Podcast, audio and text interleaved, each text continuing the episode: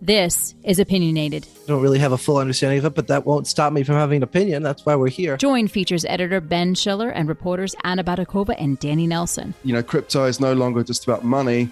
It's about culture now. It's like you're thumbing your nose at the process. Part of politics and part of sports and part of gaming, and it's not just the future of money anymore. As they push the conversation further with their own criticisms and reactions to the latest Bitcoin and crypto news from around the world. It believes crypto is bad and it wants it out. I'm even old enough to remember when Microsoft was a kind of cool company in Silicon Valley. Ben, you're old enough to remember when telegrams came over a wire under the sea.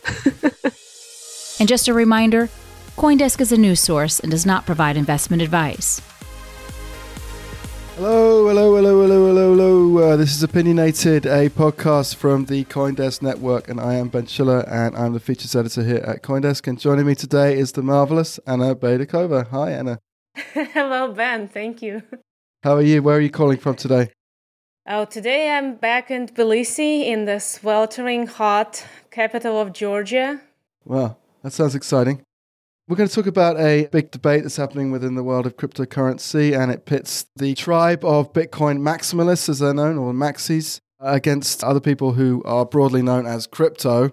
So this kind of excludes everyone who is actually anti crypto or anti Bitcoin. This is more of a kind of internecine debate within the crypto Bitcoin community itself. And this takes a number of different forms. But the latest flare up was a column that the new New York Times writer David Yaffe-Bellany wrote about a Bitcoin maximalist called Cory Klippsten, who is the inventor of the Swan Exchange. And basically, the sort of delineation of this battle is between those who continue to think that Bitcoin is the one and only crypto project and everyone else who thinks that Bitcoin is only one crypto project amongst many. And there are many other projects that have things to offer within our new internet and our new financial system. There's a difference, I think, between being a Bitcoin maximalist and being a Bitcoiner. A maximalist believes that Bitcoin is the one and true coin, the only coin that should exist, and it should exist only as a store of value, i.e., you can put it in a wallet somewhere and leave it there until the price goes up or whatever the price does. Bitcoiners, on the other hand, believe that Bitcoin is the basis of a financial system and it could be used, for instance, in a credit based system like Celsius or like BlockFi, i.e., where you stake your coin and then it can earn interest, or it could be used for the basis of a loan. So that's the distinction we would make between a maximalist on one hand and a Bitcoiner on the other. I actually never knew there is such a distinction, but maybe we can coin one now. a good, nice use of the word coin. There are different kinds of Bitcoiners. That's true. So you have your maximalists, you have your Bitcoiners who prefer Bitcoin, and then you have a whole other group who are much more open minded towards the innovation system that's coming in the wider crypto community. Anna, unpack this for us. What do you think is going on here?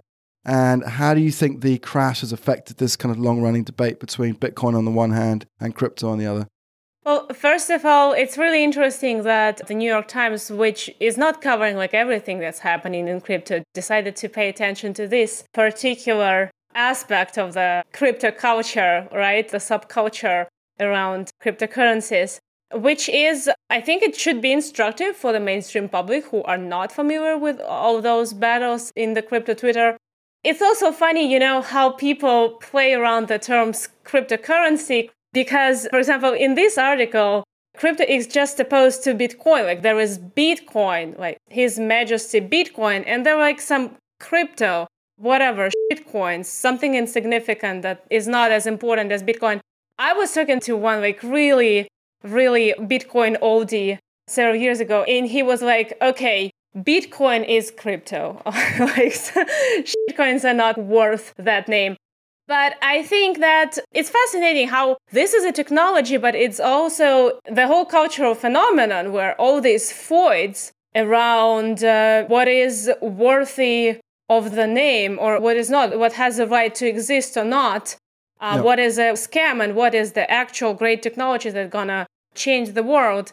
I don't know if that recent meltdown of the market actually proved anyone's point, like that Bitcoin wins or that we need other cryptocurrencies as well, because actually everything melted down, right? Bitcoin also went down in price, which some might argue is nothing and at least it was not erased out of existence like uh, Terra USD. But just to push back on that a little bit, I mean, a lot of the maxis were saying when the price was down at 21,000 or 22,000 that this was a buying opportunity. And frankly, nobody was saying that about Luna or Celsius. They weren't saying when it dropped to zero, oh, let's get into the Luna and Celsius market. Well, that's true, but but also that's because Bitcoin has a much longer history. It has a longer history than any other cryptocurrency, which makes people believe that okay, now it goes down, but there were so many times where Bitcoin went down and then went up again. So it goes down now, there's no big deal. In the long run, it will go back up. So, you know, now it's just cheaper. Buy if you can, and you will thank yourself later. And of course, the Bitcoin's credibility also comes from those how many years of history? Like, is it now 13 years, right? 13 years of history, which is not like a huge time period, but it's a lot. Yeah, I mean, the kind of the base of this disagreement is that Bitcoin is a multi-node network. It's definitely decentralized. It's built for censorship resistance, whereas these other networks are more centralized. They have less people involved, and they're not sort of built for purity on the kind of more political sense of it. They're built for more for efficiency and for throughput and for doing actual financial transactions on them. So, do you think this is an argument between political purity and convenience? Well, it is, but it's only one part of it. And what also makes this whole debate interesting and what makes Bitcoin interesting that it makes this kind of counterintuitive argument that you might sacrifice the convenience, the usability, the multiple ways to use a thing to this thing's resilience. And when we talk about technology, it's even a more counterintuitive take because, you know, in the tech world, there is this constant race to add more features to make things work faster and more efficient, build on top of that and make this all function seamlessly. But to have this fast speed, this multifunctionality, you have to have a very efficient centralized machinery, right? The mechanism that keeps it all together.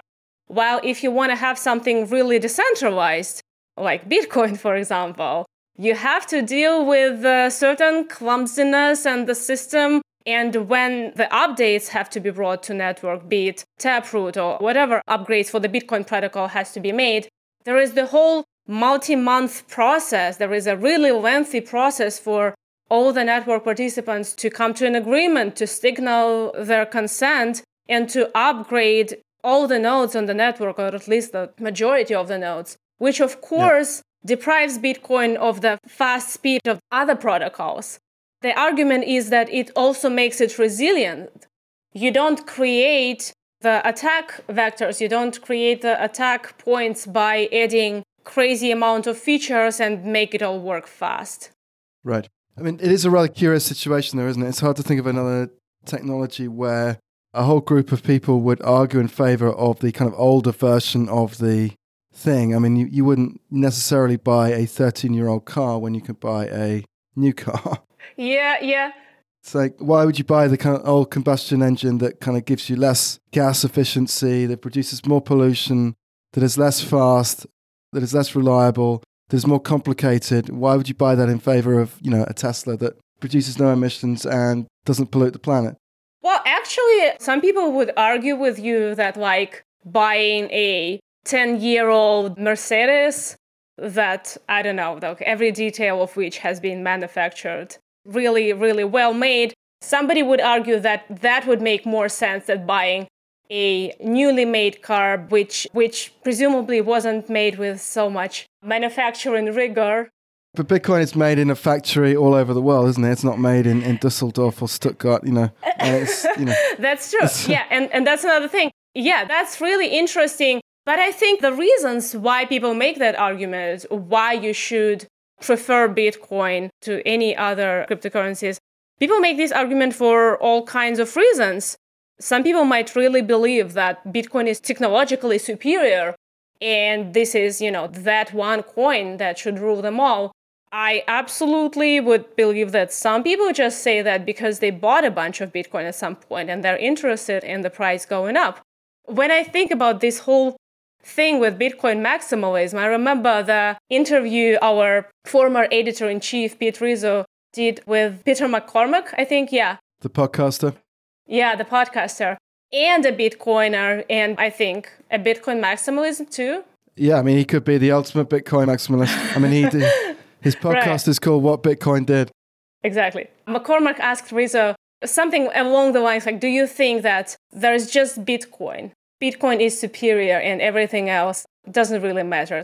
And Pete made a really interesting point. He said, like, I really wouldn't want to believe that there would be no other experiments with this technology after Bitcoin, that it kind of all stops with Bitcoin.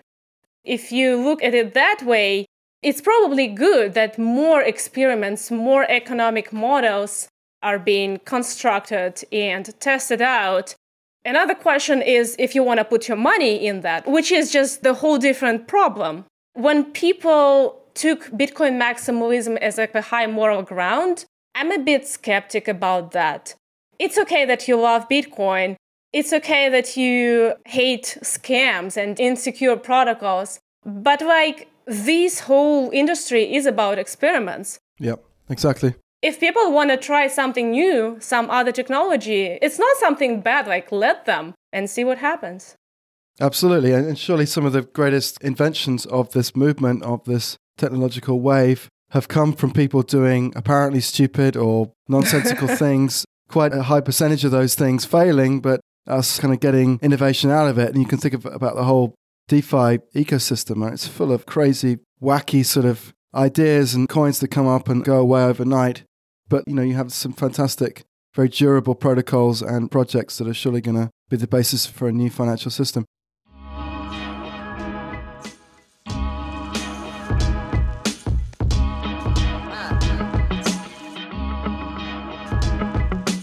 Hey, this is Eleanor Pahl, associate producer at Coindesk Podcast. If you like this show, we'd love to hear from you. Shout us out on your socials or email us at podcast at coindesk.com. Want to hear more crypto news and analysis? Head over to the Coindesk Podcast Network to listen to The Breakdown with NLW as he fuses daily news pieces to build a larger narrative explaining the power shifts in crypto, politics, markets, and more. Or check out the Coindesk Reports feed for Money Reimagined with Sheila Warren and Michael Casey as they explore the connections between finance and human culture with high profile guests. If you want to hear about crypto, Coindesk has got you covered. Now back to the show.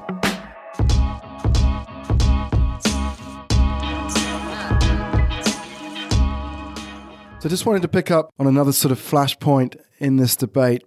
Nic Carter, who is a very prominent commentator and actually a Coindesk columnist, was tweeting about an investment he made through his VC fund, that's Castle Island Ventures, into a wallet product called Dynamic, which is a non Bitcoin project. And he was lambasted by his many, many followers on Twitter, I think over two or 300,000 followers, who criticized him for investing in a non Bitcoin project, and he got into a big fight with these people who he claimed to be short sighted and small minded and not interested in the kind of wider applications of Web3. And then it led to a debate about whether he was going to support these projects like uh, Celsius, which is obviously done and death now. And Nic ended up writing a very good column for us at Coindesk defending not Celsius itself, but the whole idea of using Bitcoin as the basis for a lending system for a new financial system. And he argued quite reasonably that Bitcoin has given up the ghost to, particularly to Ethereum and to other coins as the basis for that new financial system. And it's been sort of anti innovation and anti thoughtful, as sort of exemplified by the debate around whether Nic Carter is a Bitcoin maximalist or not. So, what do you think about all of that, Anna? That seems like a pretty bona fide example of ignorance or intolerance towards someone with, with new ideas. And it's quite sort of ironic that someone like Nic Carter would be attacked for this because, to many people, including myself, he is sort of a maximalist. I mean, I would say that Nic Carter was a Bitcoiner without being a maximalist, you know? And here he is defending himself against maximalists.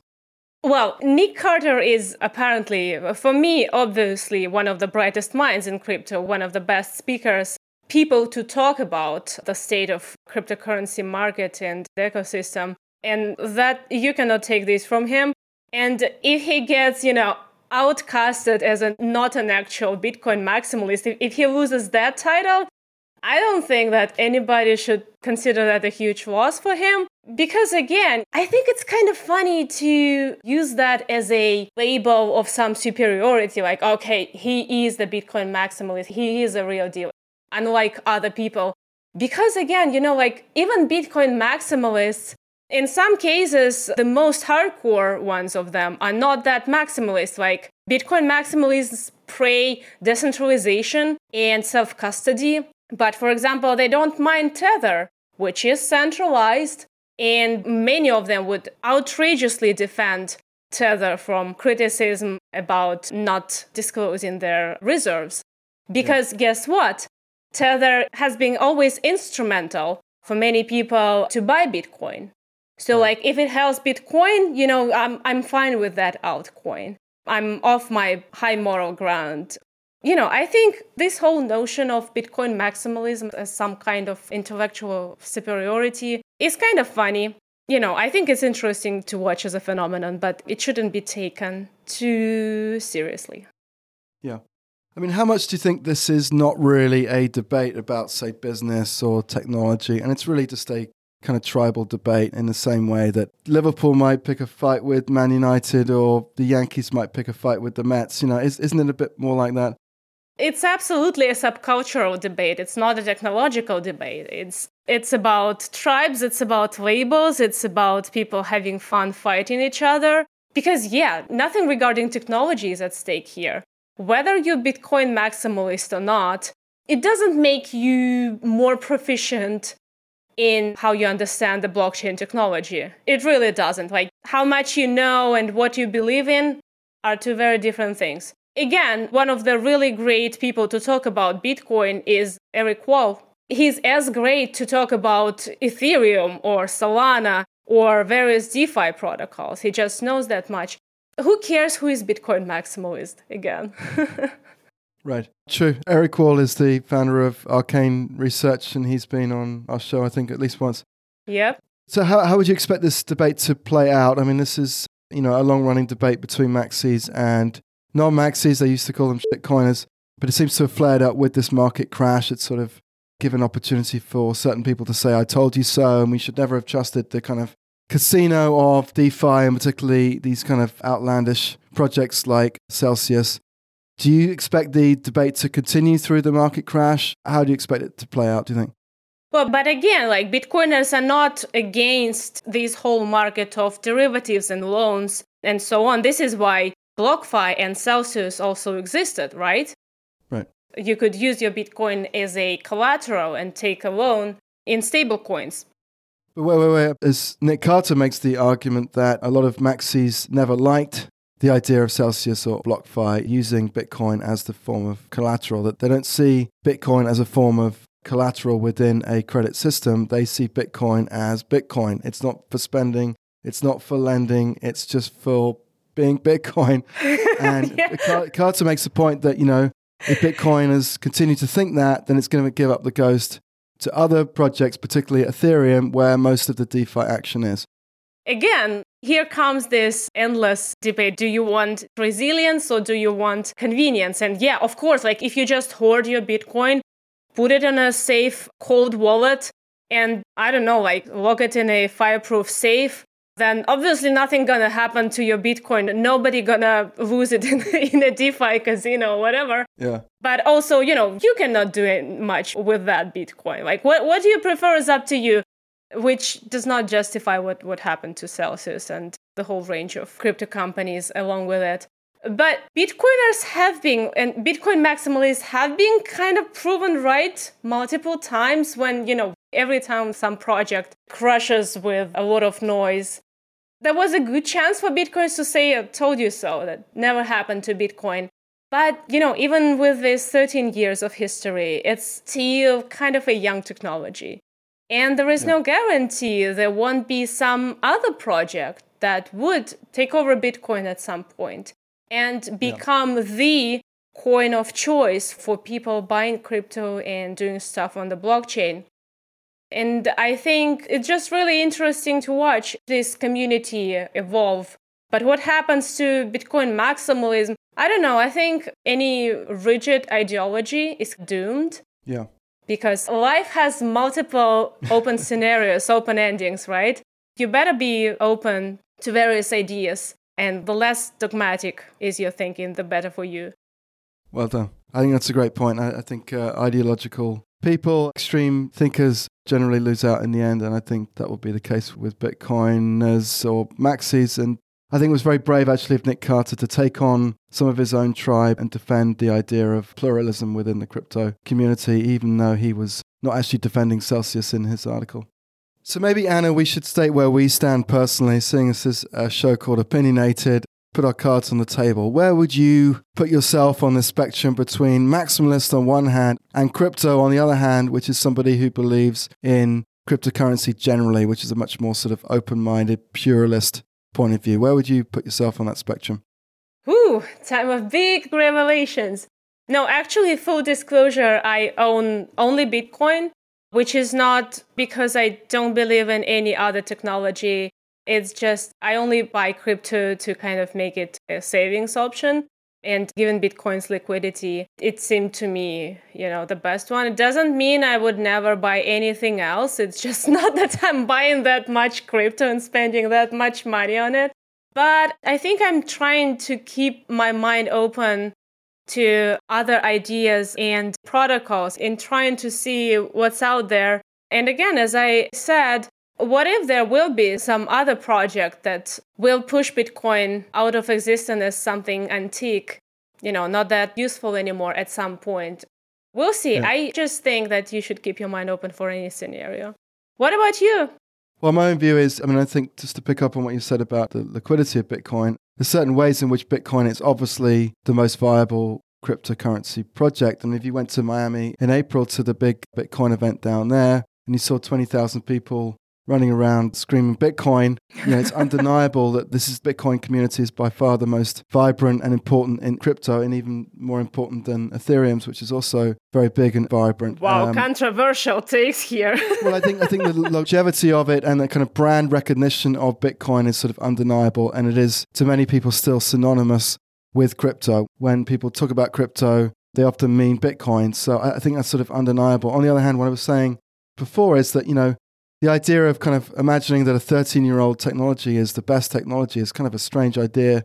Um, and I know, I know there's, there's various updates and lots of kind of development in the background, but it's not like, you know, millions and millions of people developing new versions of Bitcoin all the time. You know, a lot of the kind of development activity is in other projects, particularly in Ethereum or Solana and some of these successor coins. So it's hard for me to imagine that Bitcoin will continue to be the supreme coin forever. And I think no coin can do all of the functions of money that we would like it to do. So, you know, to state the obvious, Bitcoin is better, as you were saying, as a store of value than it is the moment as a currency and certainly as a means of exchange.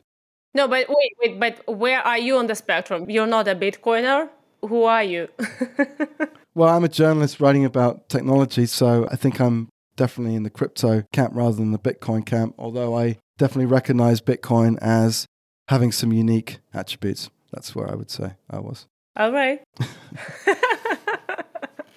now, guys, you know everything about opinionated hosts. Let the cat out of the bag. All cards on the table. Well, maybe one last thought. One thing I will say about this Bitcoin maximalist debate is that it is one of the kind of most durable ones in crypto. You know, so anyone who covers this space can continue to be entertained by the back and forth between the maxis who are sometimes crazy, and everyone else. So that at least keeps us journalists in copy and warm at night. So thanks to the Maxis for that. Yeah, keep it on fire, guys. Anyway, I think it's a good point to wrap this up. Thank you, Anna, for unpacking this complicated subject, and we'll come back to you next time. And this has been Opinionated. I'm Ben Schiller, and thanks again for listening. Thank you, guys. Bye. Bye.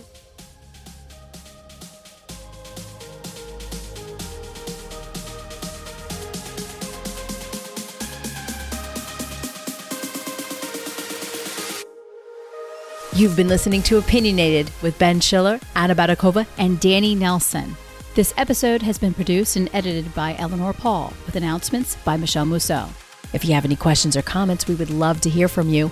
Please reach out to us at podcast at Coindesk.com, subject line opinionated, or leave us a review on your favorite podcast player. Thanks for listening.